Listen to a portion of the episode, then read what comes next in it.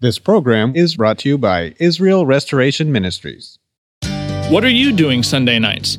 Come join Friendship with God radio Bible teacher Tom Cantor of the Friendship with God Fellowship Church every Sunday night at 5:30 p.m. at The Vine at 9336 Abraham Way, Santee, California. Watch and listen live around the world to Tom Cantor Sunday evening on youtube.com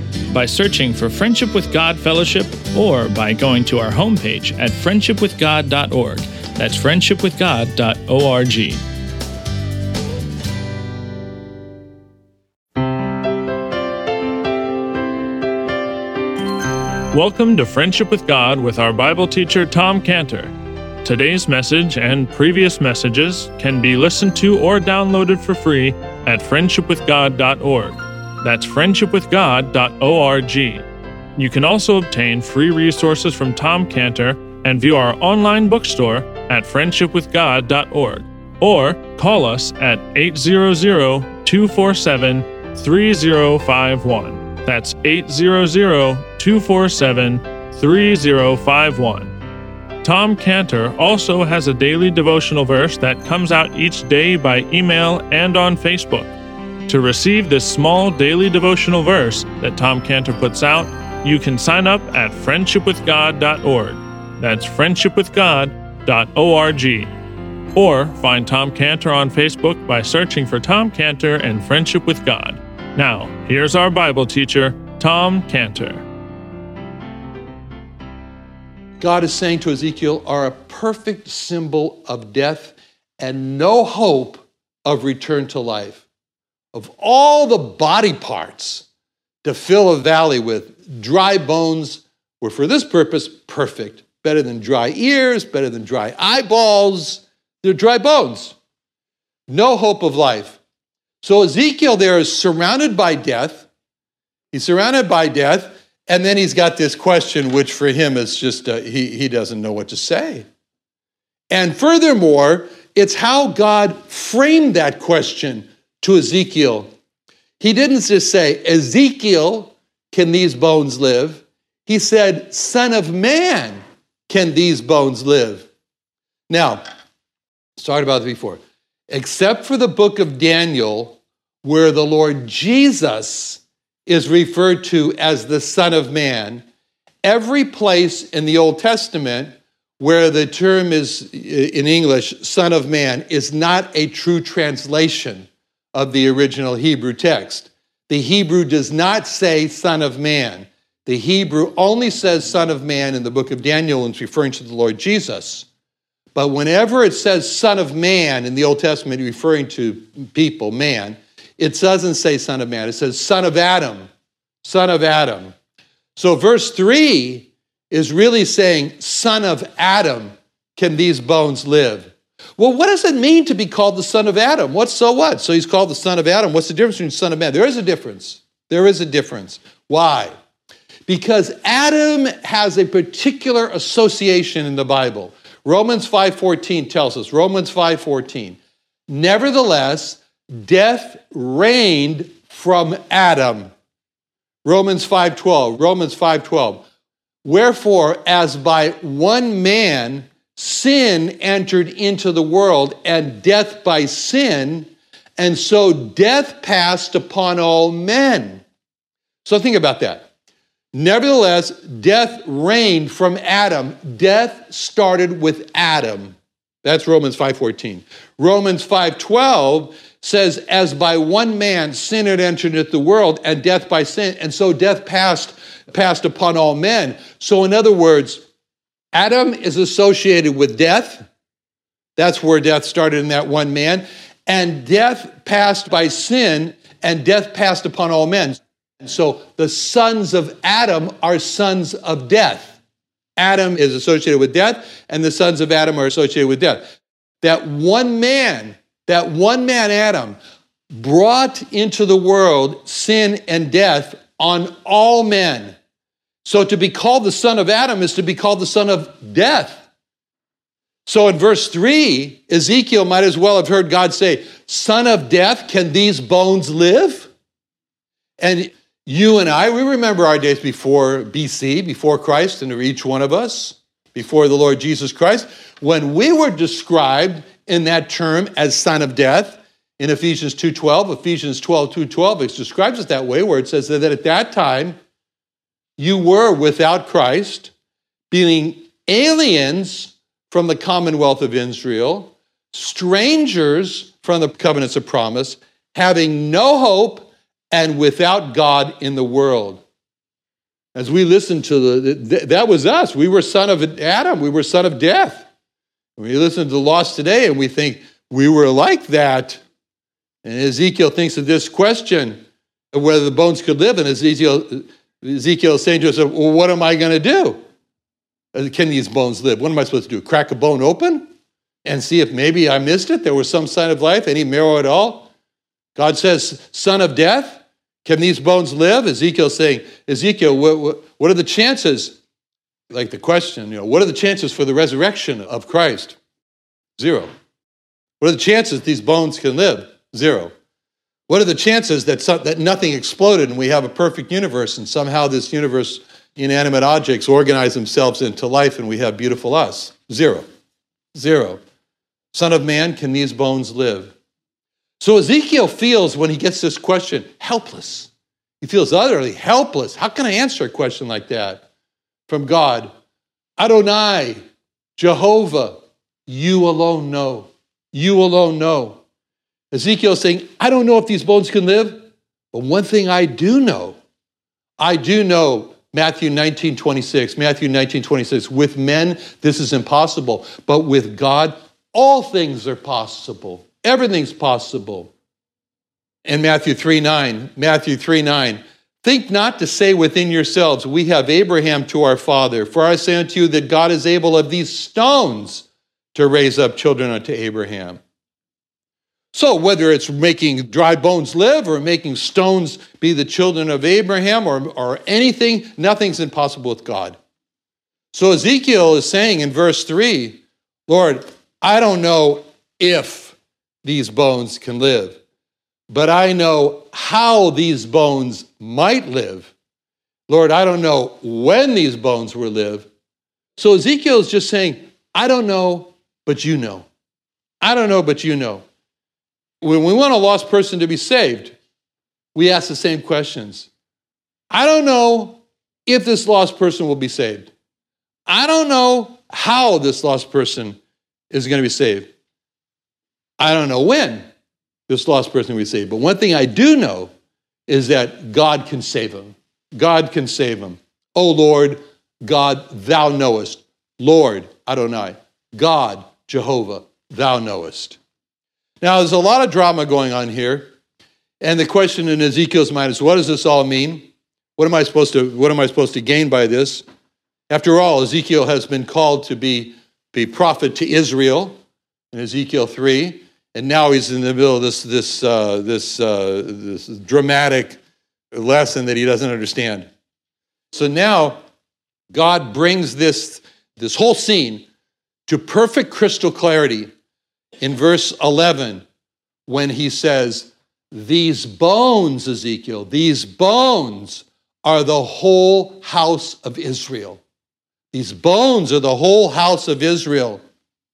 This valley represents how the Jewish people have kept themselves separated from other people, which by and large they have down through the, through the centuries. These dry bones represents a death toward God on the part of the Jewish people. The great number of these dry bones represents the all of Israel, as he said in verse 11. These bones are the whole house of Israel the hopelessness of the bones to self generate into life represents how the hope for life for the Jewish people does not reside in themselves. Jewish people yearn for hope. It's the, it's the, it's the national anthem for the state of Israel. Ha Tikva, the hope. Where is it? And as the song goes on for the national anthem, in every Jewish heart there is a hope. there is a yearning. And so he's saying here, there is these dry bones represent that in themselves there is no hope of life. And so then God turns to Ezekiel and says, Okay, Ezekiel, you have passed the first course. You have gone through the first course of Dry Bones 101. And the first course is there is death. The first course is there is death in the whole house of Israel.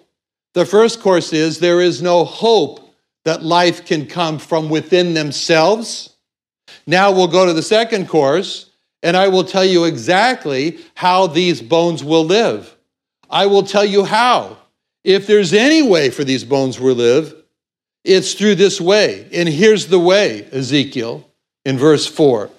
Again, he said unto me, Prophesy upon these bones, and say unto them, O dry bones, hear the word of the Lord. So Ezekiel is told there's only one hope for these bones so that they're going to be able to live. They, you have to speak to the dry bones, and they have to, you have to speak the word of God to them, and they have to hear the word of God. Twice in this passage, God told Ezekiel to speak to dry bones and to address them as dry bones. God told Ezekiel exactly what he was to say to the dry bones. In verse 4, again, he said unto me, Prophesy upon these dry bones and say unto them, O dry bones, hear the word of the Lord. Verse, that was verse 4. Verse 12, verse 12. Therefore prophesy and say unto them, Thus saith the Lord God, Behold, O my people, I will open your graves and bring you, in, bring, bring you into the land of Israel. He's supposed to speak to dry bones. I mean, that's like you and I doing something insane, like going down to the hospital, to the basement, to the morgue, and, and, and, and, and finding a dead corpse and saying, Oh, dead corpse, hear God's word. I mean, that's kind of like the picture, only it's a little worse. It's not even, it's not even dried up bones. If we did that, the, the pathologist would, would, would call the psych services. And we can imagine Ezekiel saying to himself, Preach to dry bones? Call them by the name dry bones? They can't hear me. They're just dry bones. Is that what you want me to do, Lord? You want me to speak to dry bones? And God said, That's exactly what I want you to do. Speak to the bones. And what am I supposed to say to the bones? And he says, What you're supposed to say to the bones is, Bones, hear. I'm giving the bones the capacity to hear the word of God. It's called the word of life. So hear the word of life. So God told Ezekiel the only hope for these bones is if they hear the word of God. It's the Bible. It's the Bible. It's all about the Bible. It's all about hearing the word of God. As it says in Romans 10:13, Romans 10:13, whosoever shall call upon the name of the Lord shall be saved. How shall they call on him in whom they've not believed? How should they believe in him in whom they've not heard? How shall they hear without a preacher? We think that we can convince a lost person to believe if we just tell them our testimony or we, we got a story we can tell them. We think it's going to go, this, this lost it's going to persuade this lost. I know it can. And we're so wrong. It's the word of life, it's the word of God, it's the Bible.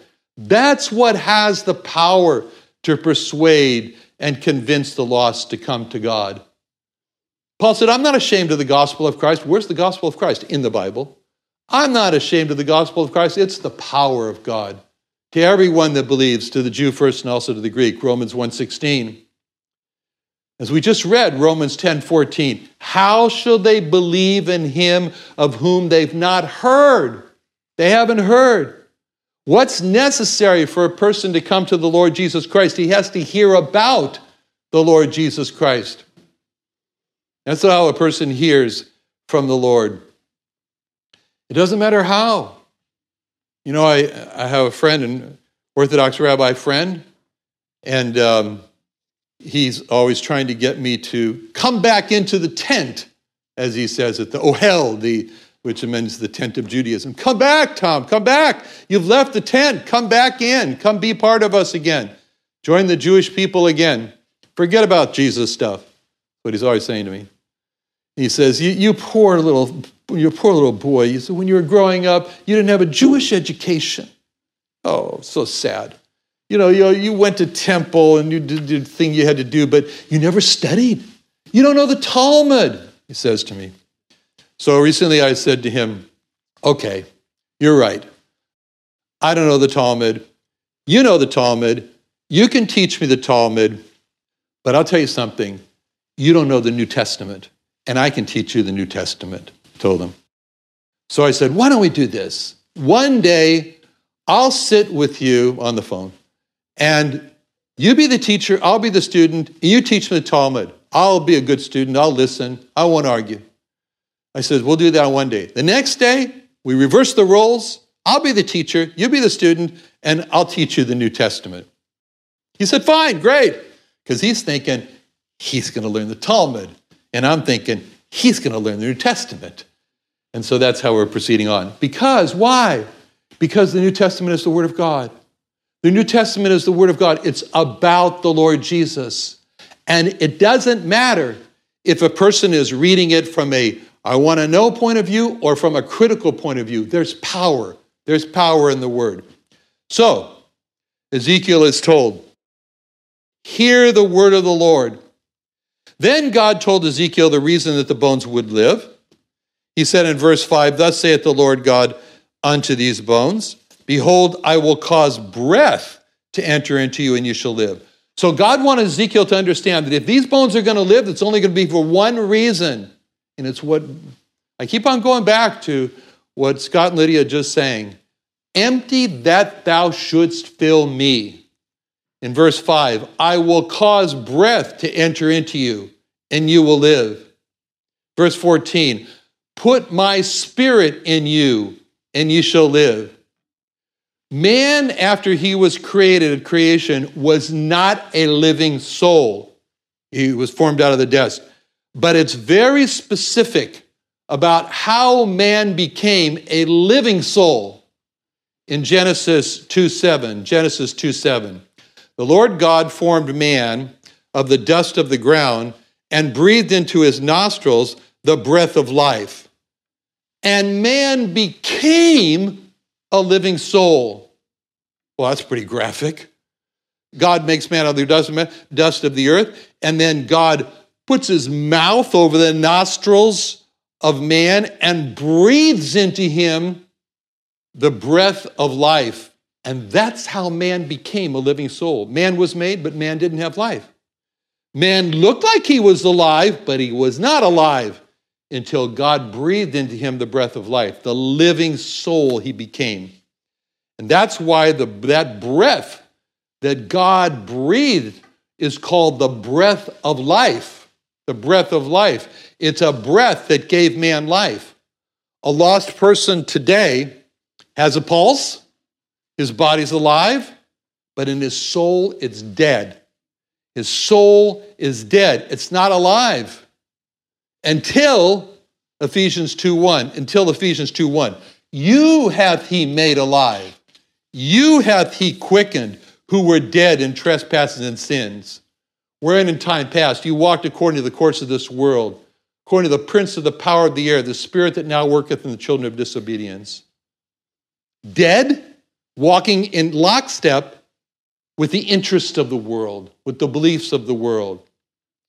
So Job put this difference between body life and soul life when he said in Job 33 4, Job 33 4, the Spirit of God hath made me, and the breath of the Almighty hath given me life. So the sequence for Ezekiel, the preacher, he preaches the Word of God, and then the lost hear the Word of God, and then God breathes into the lost his breath of life. And that's how they transform from being dead to life. Verse 6 And I will put breath in you and ye shall live, and ye shall know that I am the Lord. What happens is, you shall know that I am the Lord. This is so important. It's repeated three times.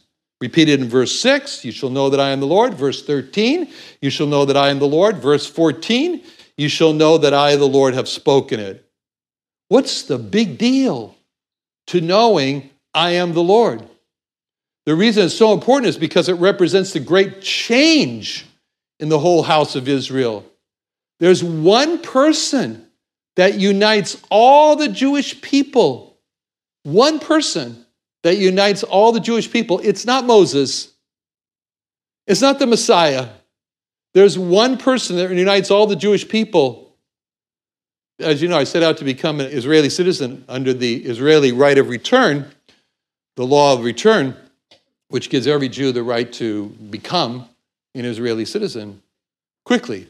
And in that process, I had my citizenship interview with the Jewish agency in Los Angeles, and I was asked one defining question and one deciding question.